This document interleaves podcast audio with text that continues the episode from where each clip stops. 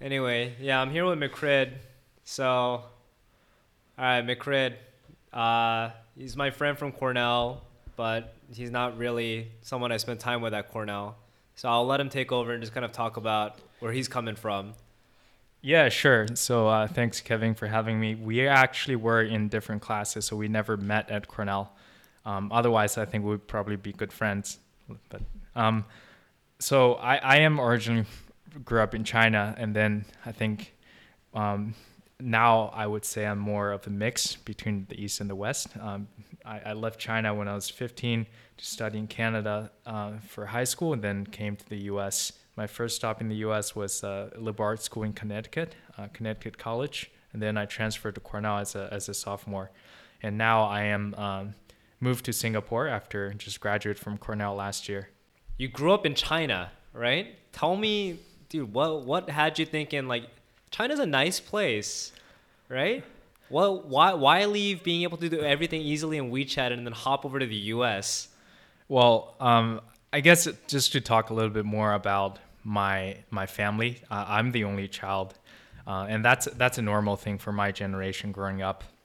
You know, my parents were the first uh, in their respective families to go to college.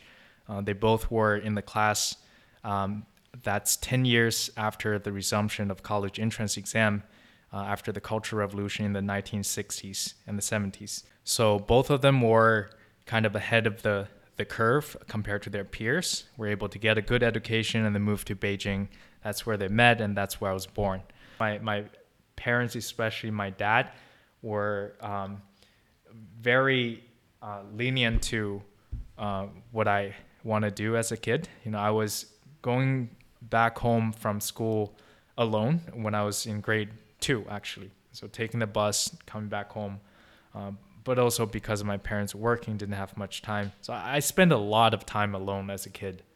Um, and, you know, stuff that uh, accompanied me over time was at first a lot of cartoons, a lot of uh, uh, storybooks. You know, I loved drawing back then and then later on was uh, video games when we had a computer and I was able to actually buy video games and play stuff like Pokemon and GTA, all of that. Um, Is it called Pokemon in Chinese? I think there are two different names. Um, there's the the Pocket Monster, yeah, literal translation, and then there was another more fancier for the cartoon. Yeah.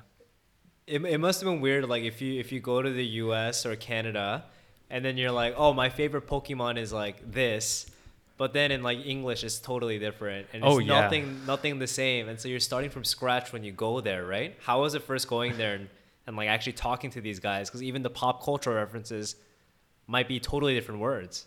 Right. So well, when I first went to Canada, I already like passed the stage of playing Pokemon. Um, you know, I had a period when I was very very much addicted to video games. But when I left, um, actually, when I first had a computer, I was like, no, I'm done with it. Uh, what interested me, me, more was stuff like sports. I was a big fan of basketball. So I watched a, a ton of, of, videos, and YouTube was also new to me because it, it's blocked in China. So I was able to. oh yeah, I was able to, you know, like um, learn about the Western culture through the internet. Um, literally through through YouTube. Did you did videos. you get all the NBA highlights on I don't know is it Youku? I'm not sure what the video streaming sites are. Yeah, yeah, yeah. We we had those, uh, but also uh, as a kid back then, we didn't have computers in the in the classroom, so I would use my phone and I actually look at the um, the word word by word uh, live of the of the game. So what? The word by word live of the game?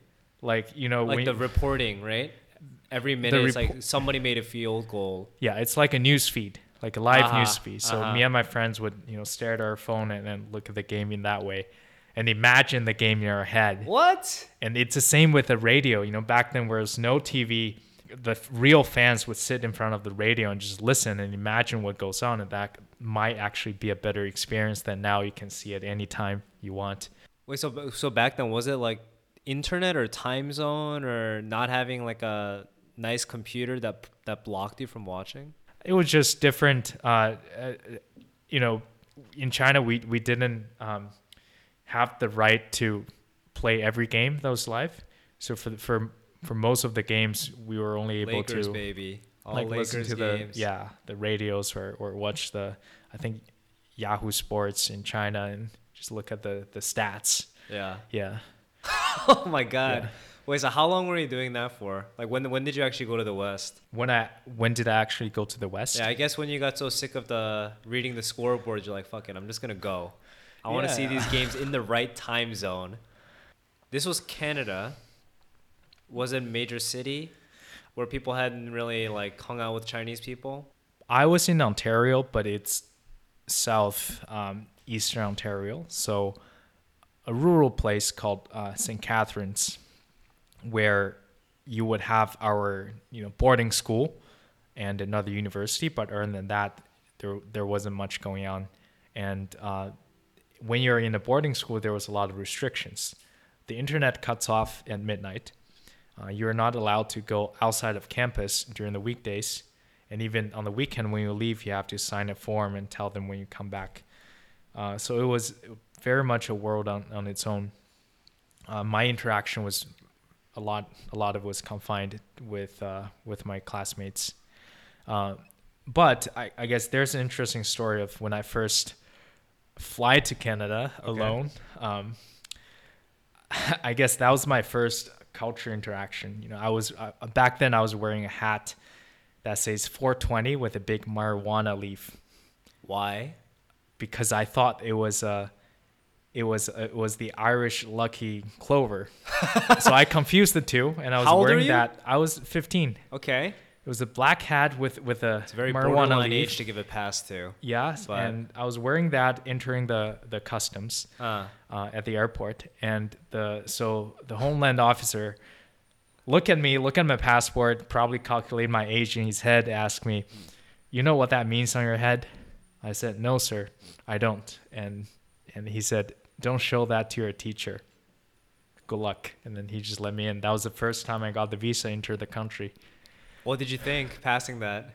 Um, You sneaky, sneaky, huh? I didn't know what it was, so like I was, I thought I was just wearing a cool hat. He didn't explain. No, no. And I, I didn't know about the drug thing until later on. yeah, so I was very clueless. I was uh, uh, just like any other Chinese kid. I wasn't speaking much English. Uh, you know, I was wearing glasses, very studious, shy. You know, it took me a while to, I guess, break out of my shell and interact with others freely. The big part was just not being afraid to make mistakes. And originally, I, I have a sense of humor in Chinese that I found um, hard to replicate in the U.S. But I still want to be a be a funny person. You know, that's who I am. I think life's more interesting that way. So, so I started to try out different things, different ways to talk, and you know, to project my personality, not just talk as everything I read on the textbook. You know, I think that really helped me to improve. But also on the other part is watching YouTube videos and you know playing a sport. You interact with with your coach, with other people. Wait, as you go through high school and even now, right? Like you think you're funny in Chinese. and then now you're you're dealing with a foreign language and figuring out like how do I express that same color I'm so used to expressing? What did you try out? What did you figure out?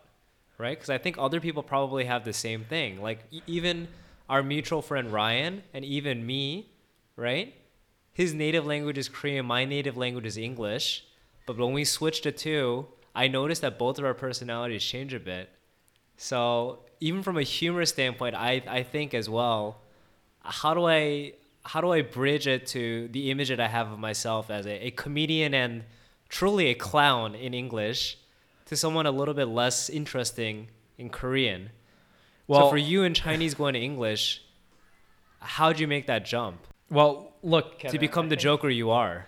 I think in uh, in Chinese, to be humorous is more nuanced, but very quickly I realized to be the funny guy that blends in as a high schooler, as a high school boy in the Western world, you just have to be stupid.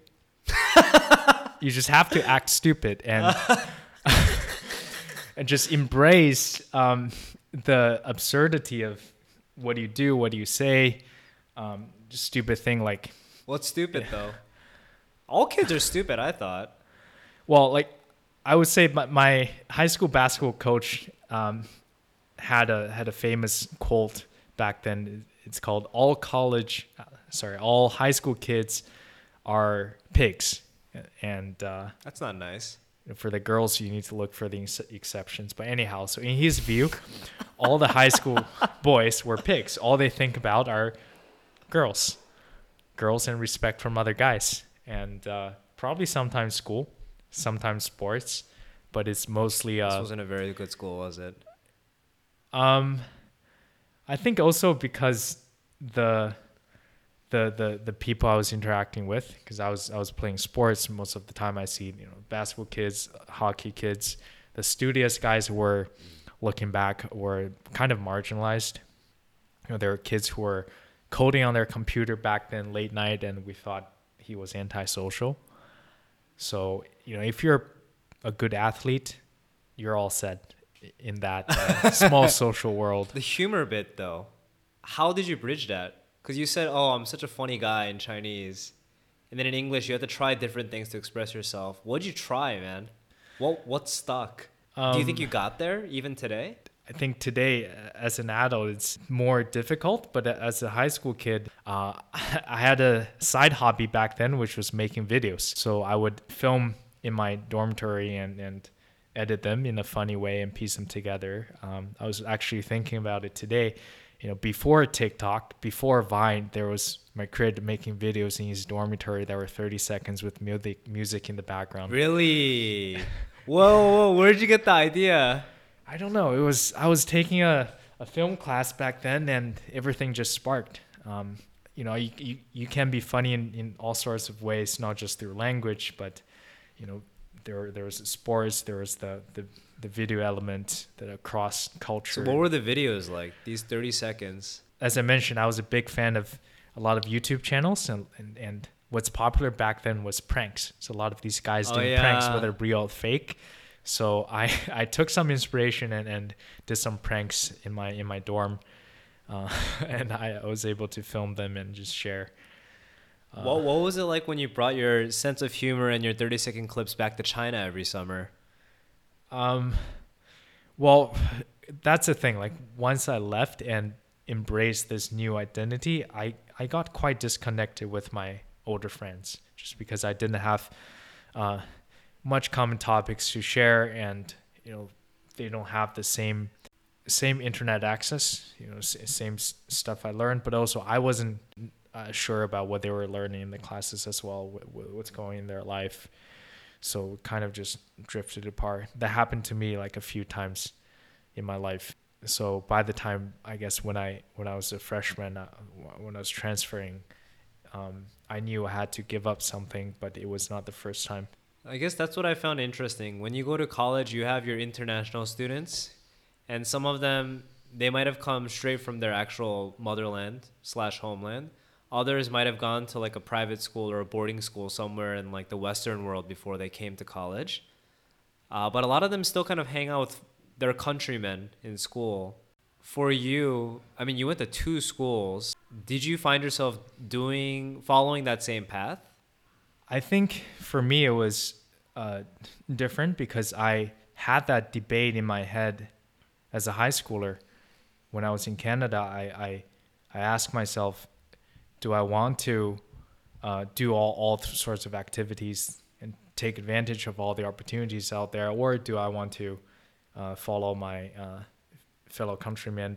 But actually, the, the thing was just, uh, I think, difference in hobbies. I wasn't, I was just not interested in uh, maybe um, uh, some, what was the, the popular video games, computer games people were playing, like League of Legends. Mm, mm. Um, or I was just not interested in that or um, popular uh, brands or some luxury items. I was just you know fully about like playing basketball and uh, hang out with my friends and you know kind of earning respect from my peers and also uh, just finding my own identity. Um, so I had that debate already settled when I went to college, and as I went through, I, I didn't feel that that strong pull to be a part of any social group.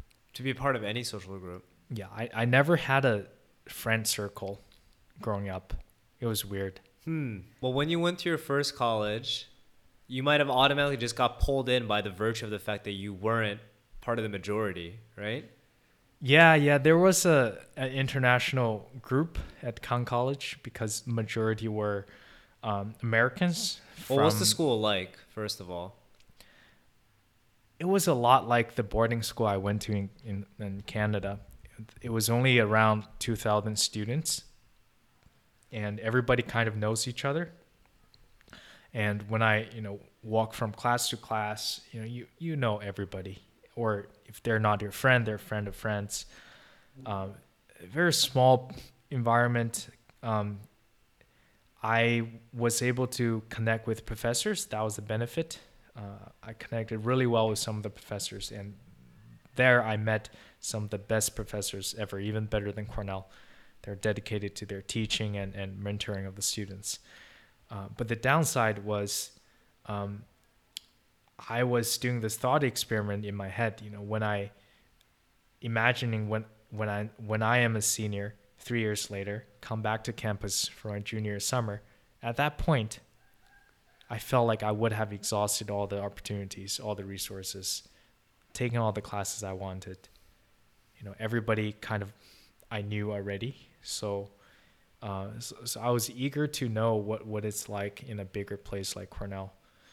Um, but socially, I would say um, I I didn't have a problem making friends with uh, all sorts of people because originally I never had a friend group. Um, I kind of just went on my own. Uh, but for for the minority students, I would say uh, they felt hard to be part of the mainstream. What kind of minority? Um, so the thing is, I think at my my my old school Conn college, uh, the divide wasn't just about race or ethnicity, but also um, about economics and uh, class status. Uh, you know, the the the minority students, they're not just that happens to be the minority that came to this college, but they a big part of them were on scholarships.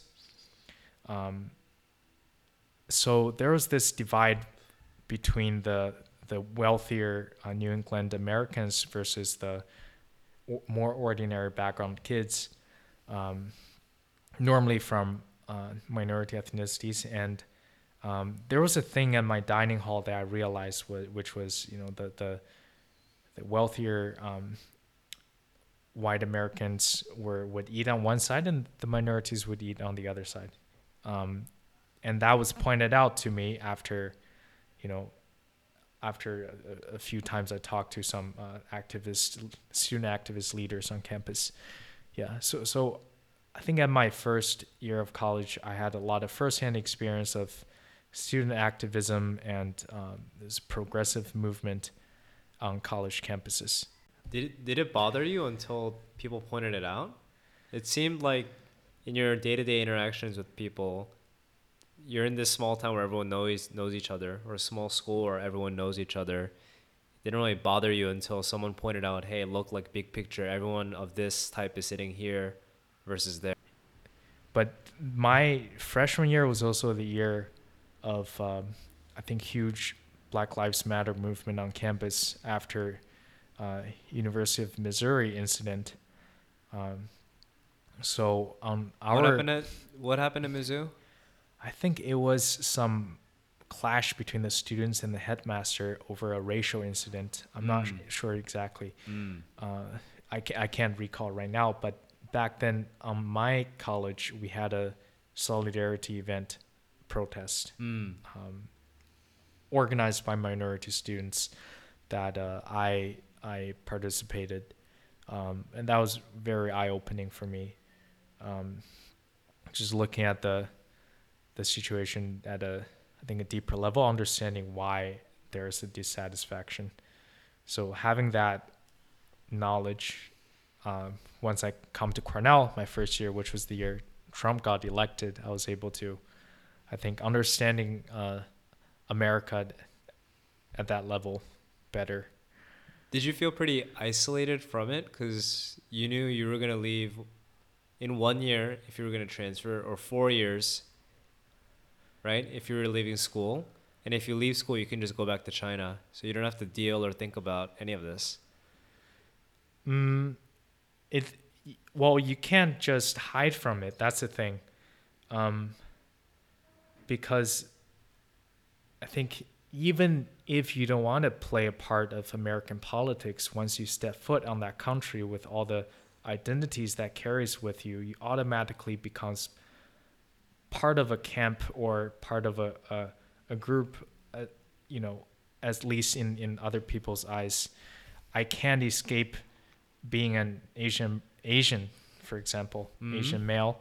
Um, when they talk about stuff like uh, Harvard discriminating Asian Americans, that speaks to me. It's it doesn't matter if I want to care about it or not.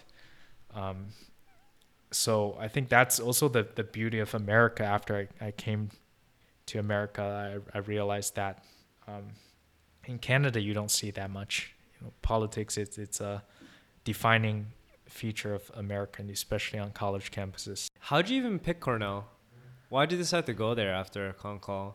Right. Um, you were happy in your little town, except for the whole cafeteria being segregated. But yeah, you know, I never imagined I could one day go to an Ivy League, um, because I, I, as a high school kid, I wasn't that focused on academics. You know, I, I didn't do well on SAT. Um, but when I was uh, expressing my my thought about transferring to some professors, one of them suggested me to look at Cornell because one of his previous students transferred there. So again, I think I benefit from the small college campus, Conn College it was, and the the close connection with professors afforded me. So it was really from just one professor's um, conversation, and and I applied. And that was the only school I got in actually as a, as a transfer. How was it when you got there? You said it was diverse and full of flowers. Yeah? The right. My first semester at Cornell was not at all rainbows or the transition yeah. experience is really bad for transfers. It's quite from rough. what I saw. Cuz I lived in the dorms where most of the transfers like on West where a lot of the transfers come in. They just get thrown in like the quietest building in fucking North America. It's so quiet in those West dorms, man.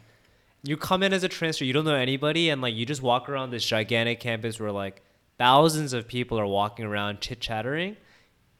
And you're like, wow, everyone else has something going on, but when I go home to West, I don't hear a thing. I feel like as a transfer, that's a very difficult. It was difficult for me as someone who was there from the beginning, but for a transfer, I don't know how you pop out of that. I guess if you enjoy your time alone and enjoy driving your own path alone. But what was your experience? It was particularly hard for me as an art and sciences transfer. There were just a, so few of us, and we all took different majors and classes.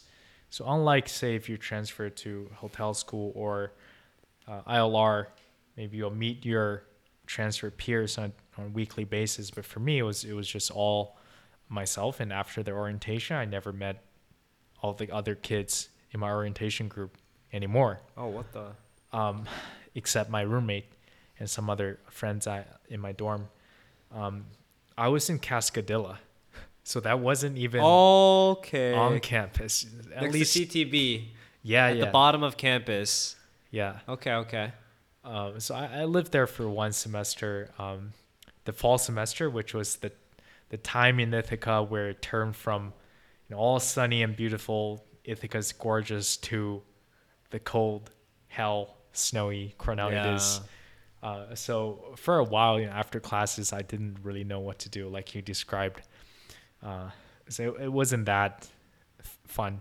Um, but no basketball crew, no no Chinese crew, no uh, thirty second video making crew. I feel like at that point that that industry is coming up in the student community. I don't know. Yeah, th- wasn't I it think hard, wasn't it uh, more access to communities than back at Conn Coll. I think at a bigger school, it the the burden of initiative is more on you to to be out there and, and meet people and make friends and maintain the relationships. In a smaller environment like Conn Coll, you're you're automatically set up to to run into people, interact with them. But at Cornell, if you don't message someone, you won't see them again, perhaps forever. That's so right. Yeah. so, um, I, and I wasn't that good at taking initiatives, but I think two things I did in the second semester got me started on a better foot, which was uh, becoming a resident advisor when RA on the North Campus uh, freshman dorm, and also uh, joining a pre-professional fraternity. In both cases, freshman girls, what's up? Perhaps in hindsight, that should have been, but let's uh, leave that on to my imagination. Oh man. Um, so why why was it so transformative if not that? Now I'm having trouble understanding. Well, it it was giving me a two communities outside of classes that I can say that I'm a part of. You know, you know, I was never part of a, any social circle from my high school or even my first year, but at Cornell, I felt like I needed to um, be a part of something, and and and I I wasn't good at making friends the natural way, which was going to frat parties and drink and small talk and get drunk, play beer pong. As an RA though, you're like you're like an NPC in that video game. You know, you're just kind of standing there, but you're not really in the freshman game. I was not, yeah, but I had a, a group of uh, co-workers, other RAs, that were kind of in my shoes. Uh, so I made friends that way. Um, but also being on North Campus, you just see more people, you know, coming in and out more often. It I'm ah man, I'm in nostalgia thinking about North Campus as a freshman at least, because as a sophomore I never went back, but like Where as a were you? freshman, oh man, I was in Mews, okay. okay. basically Beverly Hills. It's it's the one of the more It's the prettier nice. dorms. It's it's like a brand new one, but the other places they have more character to them, right? Like Donlon has shared bathrooms, right? So you you you just end up running into people a lot, right? And actually, there was a guy in my year um, who also moved out. He's another Asian American who moved to Asia, at least temporarily, from what I saw on Instagram.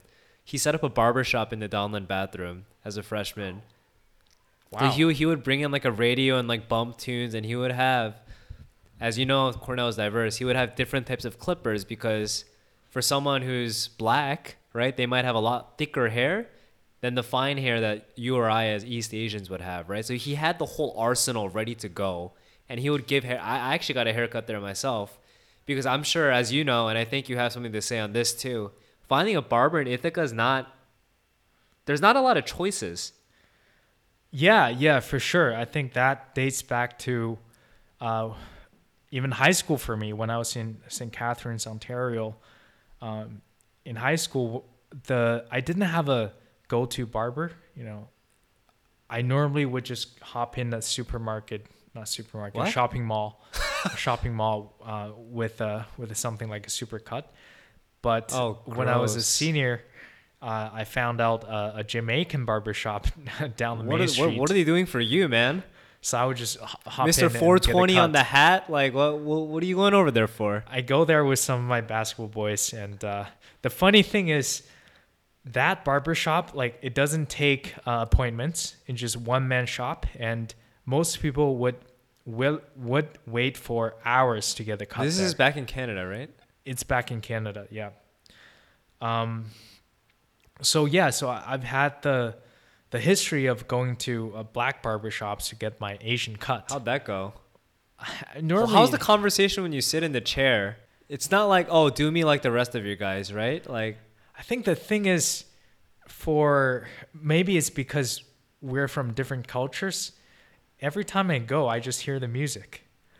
You know, the, the music either in the barber shop or you know, through his phone, and so so I think, in, and we just you know we just vibe and we don't really like talk. shaking and your head right now. It's What like we, we we know what each other is thinking, and he'll give me a cut, very fresh, and my hair is very short. Do you have a picture? So. Like everything about this evidence is a bad haircut for like four straight years. Oh, it was it was it was pretty fresh. I'd say it was good. It was good. Is this similar to the one you have now? Yeah, yeah, yeah. Okay. Yeah. But in Ithaca, I think you said you had a bit of a complaint, no? Yeah, yeah. Part of it was, um, I think, lack of options. You know, there were a few barbers in uh, in the college town that weren't really good, and uh, probably collude to charge you how uh, much was it again? Competitive prices. By you got there, around twenty, I would say. Wow. But there was one like the the ladies charging like twelve or fifteen. Yeah. Did you go to the commons at all to find other options? The commons have more, but you got to take a bus, right? So, um, and and that's the thing in because if you don't have a car, it's it's very difficult. You also spent some time at church.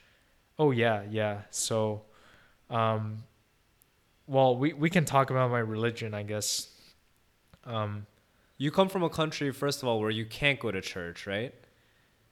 You can. I think on paper it's allowed people for people to have their own, own religion. It's just that you have to subscribe to a certain set of rules and beliefs that are not originally part of the doctrine. They're more catered to the uh, I think that the what are some examples? Um, catered to the government. What are some examples? Like for example, before Jesus, there's the loyalty to to the country and the party. So it's uh-huh. kind of uh-huh. the par- priority thing.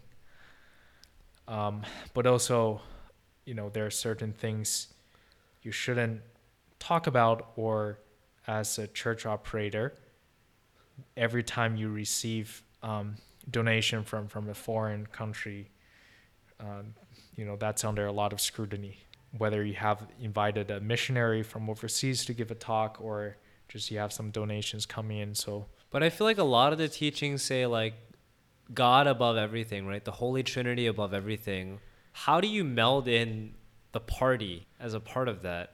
Well, um, I don't know the specifics of, of that. Like, if we want to talk about church in Ithaca, I think I, I know more. Mm. Um, so you found you found Christianity in Ithaca, was it? Right. So, um, as I mentioned, my first semester at Cornell wasn't that smooth. I was having a hard time connecting with people. Mm. But it was at that time I I joined a, a Buddhist club um, that follows the doctrine of, of a Japanese um, a Japanese Buddhist preacher called Nichiren. Mm. so, so that's a branch of Buddhism that follows the teaching of um, Lotus Sutra. So I was in that club for a while, but then later on, I felt like it was uh, more of a cult than than a true family of uh, faithful men. So, of men and women. Um, so what happened was in that club, every Wednesday at the meeting, we would gather together on third floor of Willard Straight in, in that little WSH baby. And secret uh, room. It was kind of like in the middle of the hallway. You open the door. Yeah. yeah. Anyways, um, and people would just go on and chant things that uh, they're, they're not English. They chant, I think, in in uh, uh, Sanskrit or some other Asian language. I'm not sure. Mm, I have no problem with that. You know, I I think um, it's part of Cornell's right. You are free to um, embrace and bring all kinds of culture, but it's the part that they talk about how every time after their chant, some magical things happen to them that really uh, threw me off. So, so I didn't um, continue my participation in the club. How magical is magical though? Well, like someone would talk about how they they nailed an exam after uh, chanting a specific uh, segment in the in the sutra, uh, which is the book. Um, mm.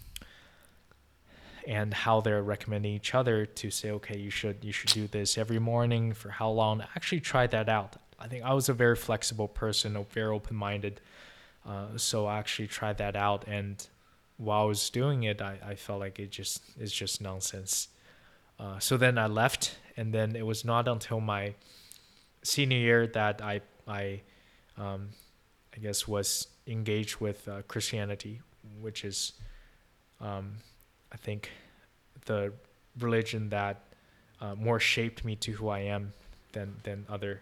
So growing up, I didn't have a religious background. You know, everybody in China, as we talked about, um, mostly are agnostic. You know, it's not that they're non-believers, but that they just have no conceptual sense of God in their head.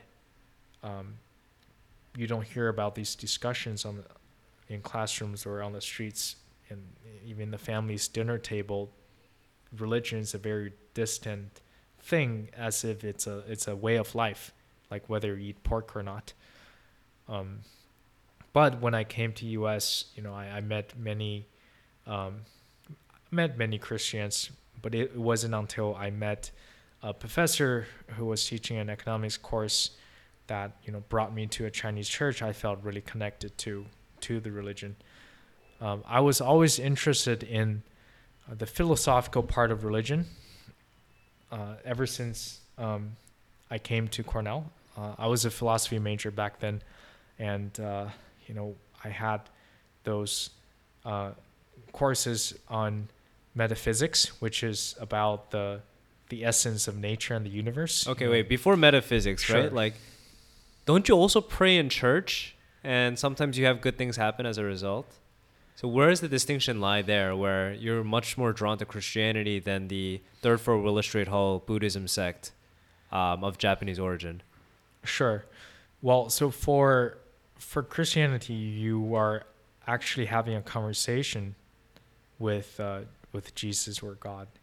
Um, and you are talking the I guess the the deepest thoughts and desires in my head. It's like you're verbalizing them and and putting them out there in the universe. And but for the Buddhist Buddhist club I was part of, they were chanting stuff that didn't really have meaning. They were just uh, sound bites. So I think that's a difference. Because mm. when you pray in, in, in, in church, you have to know what you want to say first. You have to have a have an organized structure of what do you want to talk about, how do you want to say it, and and it's only when you start speaking you know what do you want to talk about, what do you really want. So I think that's a magic part of it. Um, you know, a lot of people when they um, when they deliver a prayer, they don't really plan it out. They don't have a script. They just it's it's like an explosion of an idea that becomes externalized. Hmm. So I think that's that's a distinction. Hmm. You you mentioned that churches in China are okay, but there are some modifications made by the government. You've also mentioned that you were surprised to see Chinese members of the Cornell community coming to church and also finding that there is an alternate avenue for churches back at home too, right? I guess that discovery happened as you started attending church. Yeah, yeah. the The story was, I uh, so I joined church quite late as a senior, second semester. I was wow, senior second semester, and you're still trying new things. Oh yeah, look at you. Yeah, it, I think we can we have a moment of silence to just give applause to this man. This is actual curiosity, intellectual curiosity when I was there, um, as a senior, I didn't have much time to, I guess, um, develop my my myself as a Christian. I was only there for one semester, so I wanted to continue that once I graduate. Uh, once I graduated, when I left, I went back to China uh, to do an internship in Beijing, actually, and I I, I reached out to some of the members in my church for um, recommendations how can i continue this right? Because in china is a different very different reality.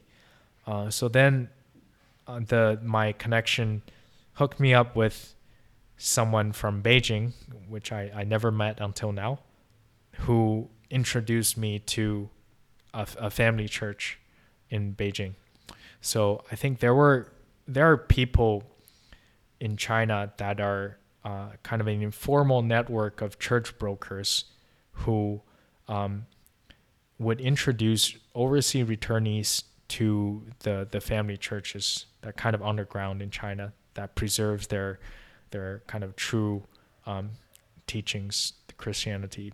You know, so these family churches are different from the the the the registered churches that I mentioned that had to follow certain rules.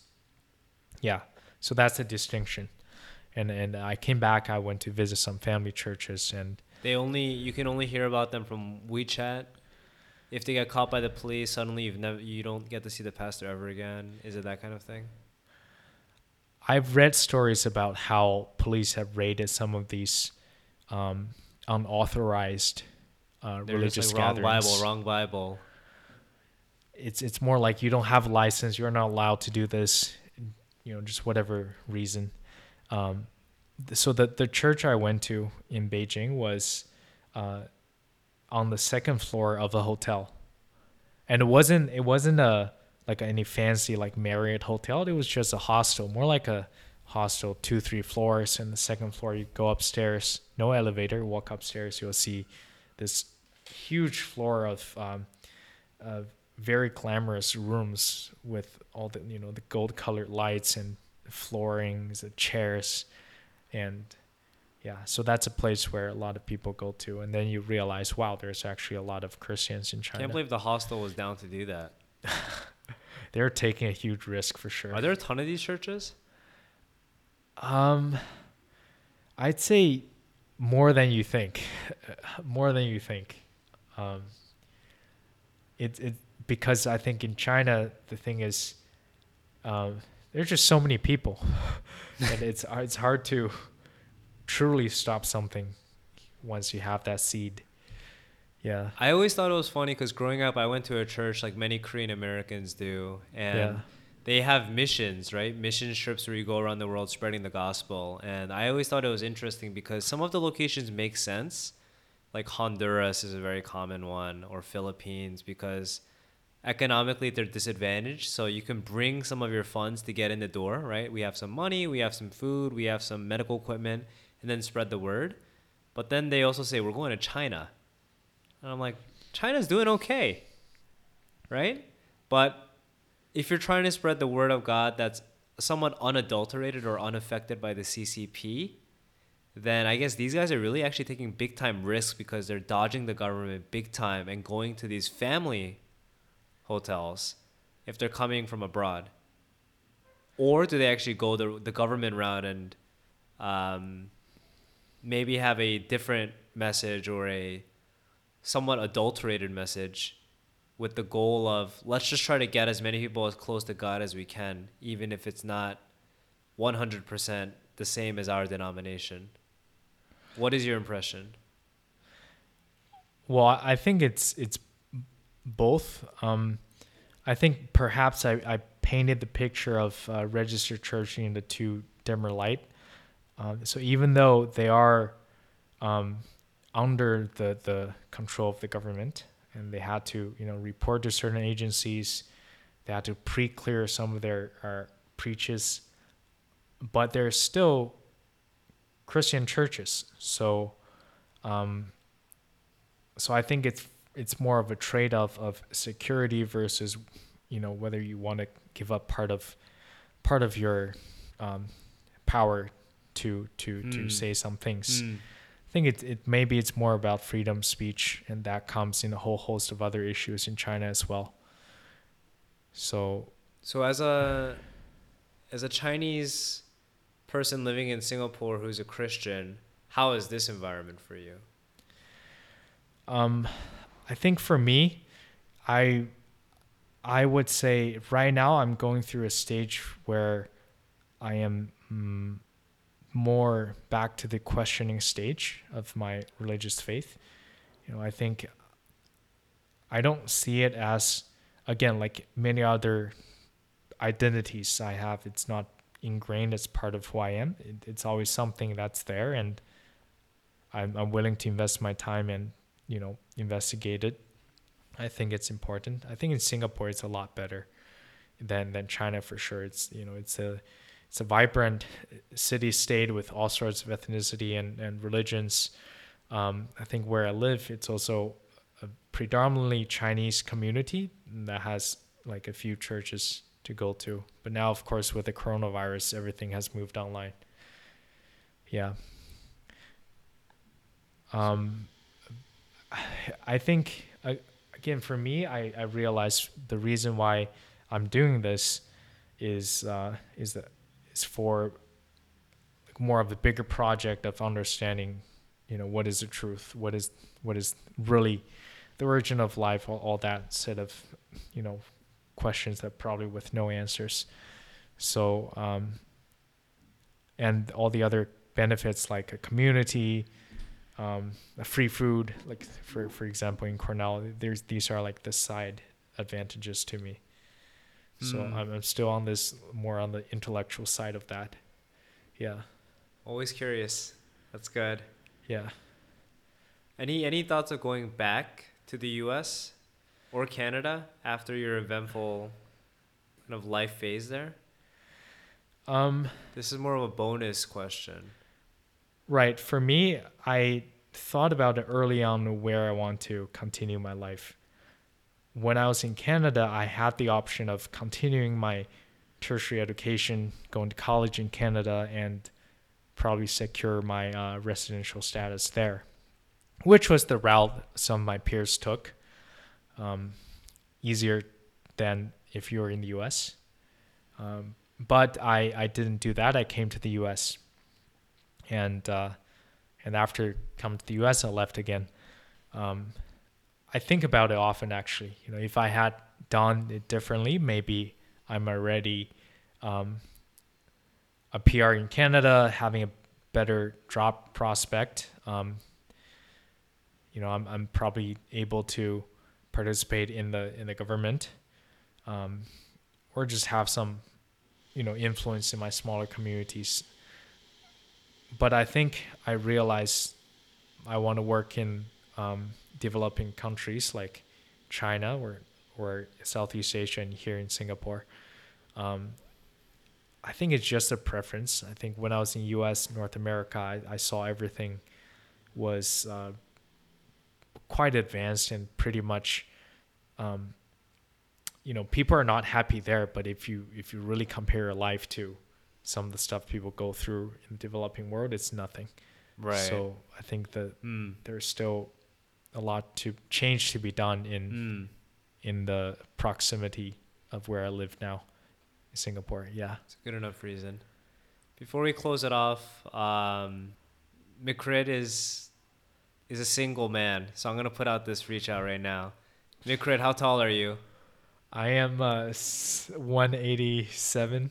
What is that in, in normal people? Like six one and a half. Six one and a half. How broad is your chest? Oh no, like I don't know. It's as it's as broad as the kitchen table that we're currently recording this on. I appreciate that, Kevin. What position do you play in basketball? Um, back then I played forward, but now I'm like a guard's height. So. Okay, guard, right? Like like Kobe. Like oh well. Michael Jordan. Like that's guard, a stretch. right? But that's the same position, right?